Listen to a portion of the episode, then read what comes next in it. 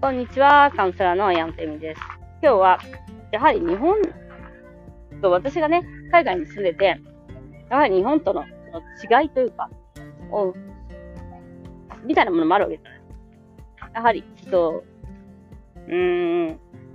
日本に住んでたら、これは OK、これはダメっていうのがあって、まあその中の見えるルール、当たり前だと思っているルールはなぜなんじゃみたいなのが、やっぱりね、小学校の子、あの小学校、高校、中学校、高校の校則であったりとか、仕事場での見えない圧力であったりとか、そういうものなんだと思うんですけど、それは最低限みたいなやつよくわかる。で、まあ、もちろんそれがね、上手にできる人もいるんで、それはそれですごく運が良かったと思うけど、私みたいにできない人だと不思議だなって思っちゃうっていう感じだと思うんですよね。で、まあ、今回のその、やはりコロナウイルスというか、ちょっとダサい話題だけどね、私に。私本当にコロナコロナウイルスでなんかこう閉塞感がとか言われても本当にわからないんですね。なんかこう大変な時代だみたいな。っていうのは私にとっては本当にイポコンドリアコっていう言い方があるんですけど、その病気あんのって本当に思っていて、その8、その死ぬっていうことに対しての、やっぱりね、もともとにあるね、死ぬっていうことに対してのね、あのね、哲学が違うんだと思うんだよね。私、しょあの、その絶対死なない方がいいみたいなやつがないと、こういう病気の怖さみたいなのがやっぱりわからないし、あの、その、しょ、まあその障害っていうか、後々なんかその、出るんだよみたいな、そういう、あるじゃないですか。よみたいなやつが。なんか、なんて言うんだっけ。まあいいや。あの、コロナウイルスにあって、感知したとしても、なんかそ、その後何かいろいろ出てくる。でもさ、まあ、なんだかんだ言って人間って完璧じゃないじゃん。そんなの。なんかその完璧な、じゃあ今すごい、じゃあ幸せなの。その自分の体、そのコロナウイルスになってないよ、まだ。で、その副作用みたいなの出てないし、副作用そんな、んていうその、出てない。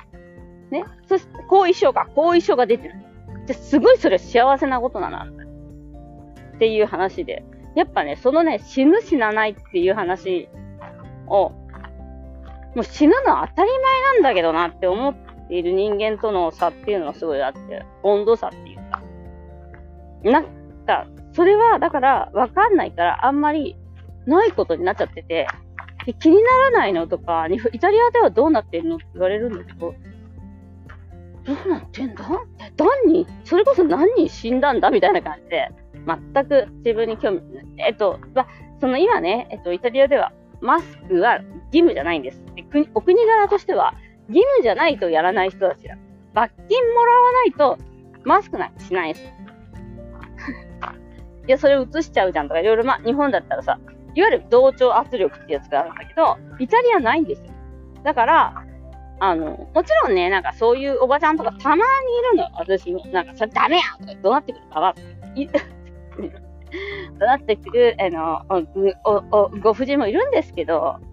あんまりないですね。その、今本当ここに公園にいても、子供たちも散歩してる人も、誰一人としてマスクなんかはつけてません。で、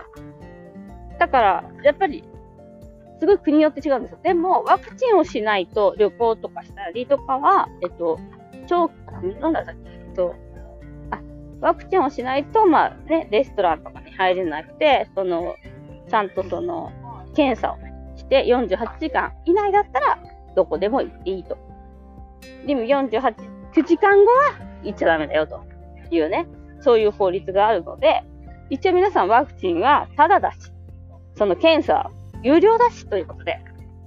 まあ、ワクチン打った人多いんじゃないかな、イタリアだと。多分80%ぐらい。しかもさ、2回打つじゃん、あれ2回か言ったもうさ、最近3回打てになっちゃって。なんかすごい、最、キリのない、キリのない仕事ではあると思うんですけど。まあ、そういうふうにですね、国によってやっぱ違う。多分日本はワクチン打ってもみんなあの、マスクとかしてると思うんですよ。イタリアはもうね、ワクチン免罪符になってる。っていう感じでね、この間、あ、そういうもんなんだなと思います。だからなんかすごい、その閉塞感その仕事によるじゃないですか。私その、やっぱりその、レストランとか、そういう、上下する仕事を夫も私もしていないので、まあ家にいて、子供も家にいる閉塞感みたいなのはあるんですけど、まあそれぐらいでですね、あの、まあ困らない。で、なんか怖いっていう人がだからわかんないんですよ。その怖い理由とかが。で、なんかいろいろ言われてもやっぱりわかんないんですね。その、なんかいろいろあるじゃないですか。こういう理由でやっぱ信じなきゃダメだし、とか、そんな危ないし、病院で頑張ってる人もいるし、で、なんかいろいろ罪悪感をてんこ盛りされるんですけど、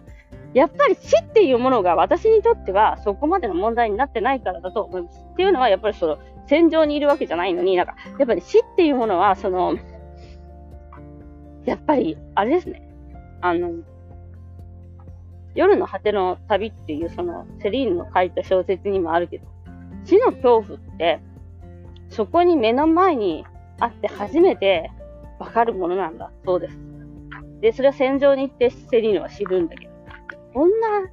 みんな想像力ないの？みたいに思うらしいんですよ、戦場で。その、どんどんどんどん死んでいくし、どんどんどんどん撃たれていくし、知らないやつとこうバンバン持ち上げなきゃいけないし、っていう。なんかどんどん爆発してて目の前で死んじゃったりするから。うん。まあそういう意味で私も、死の想像力というものに対して、鈍感なのかなとは思いますよね。その そのコロナウイルスで目の前でどんどん死んでってないから、今のところ。その、やっぱりその病院とかに働いてる人にとっては、その大変な問題なのかなと思いますけど。それはね。でもそしたらアフガニスタンとか、そういうところの問題もさ、ずっと憂れ、憂れ、憂いんでるっていうの、うん、心配しなきゃいけないしね。ということで、あの、結構、5メートル単位ぐらいの世界を生きろってよく言うのは合ってるなと思いますね。イタリアではとか日本ではじゃなくて、あなたの5メートル範囲内の人が幸せでいられるかどうかくらいのことなのかなと、あ、思ってます。そう。ん、だから本当に常識とか違う世界に行ったらもう違う世界が入ってるよっていう話だ。マスクしてないよ、ここ。ということで、まあ、選べる人っていうのね、言うからね、その、場所を選べない、人もいるんで、あれですけど、やっぱり一つの常識だけではないんだなと。もちろん私のその、その、セリーニが言う想像力のないコロナ危なく、コロナとか何それ食べれるのみたいな、美味しいのみたいな人もいるし、それは想像力の違いなのかもしれない。けど。まあね、あの、戦争は何十、まあ、すごいしん、人間がやってる愚かなことなのでし、本当に目の前に死んでいってることもあるからなんだろうと思います。まあ、私の場合はそのコロナで亡くなった人もいなかったので、今のところ、いたのか。かかった人。かかった人はね、結構いるんですよ。その娘の友達とか、やっぱイタリア、イタリア日本の20倍ぐらいいてるんで。まあ、もっとか。でもあれですよね。